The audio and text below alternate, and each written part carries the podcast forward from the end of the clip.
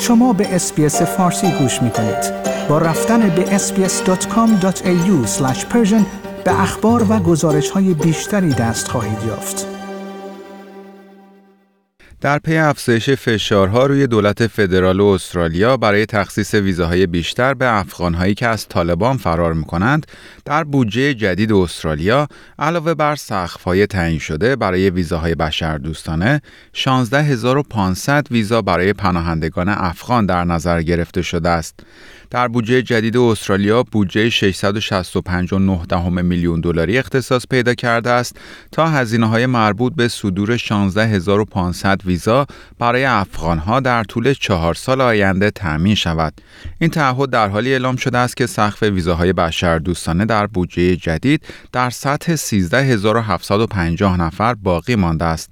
پال پاور رئیس شورای پناهندگان استرالیا از این وعده استقبال کرده است و می‌گوید این اقدام باعث صدور ویزا برای افرادی خواهد شد که به آن نیاز دارند. وی در گفتگو با SBS News اظهار داشت این تغییری بزرگ در ظرفیت استرالیا برای تأمین امنیت و امید برای افرادی که تحت تاثیر جنگ در افغانستان قرار گرفتند ایجاد خواهد کرد. به این ترتیب ظرفیت کلی موجود برای افغانها در سراسر برنامه بشردوستانه و مهاجرتی استرالیا اکنون به 31500 نفر در طول چهار سال آینده افزایش پیدا کرده است.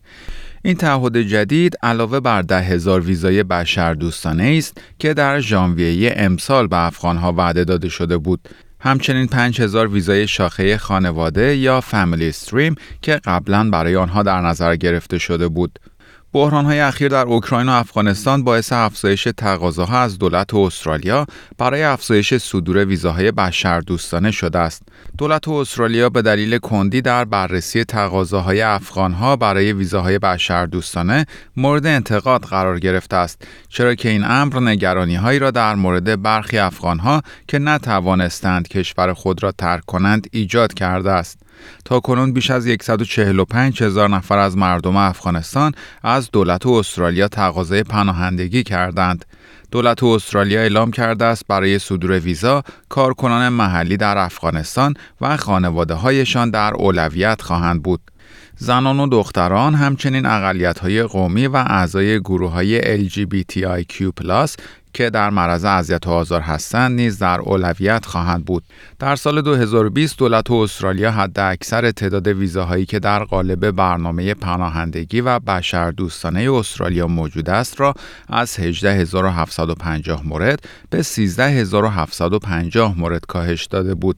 در بودجه جدید شمار ویزاهای شاخه مهارتی یا به اصطلاح skill stream به 109900 مورد افزایش خواهد یافت که 30000 مورد بیشتر از سطوح برنامه ریزی سال 2021-2022 است.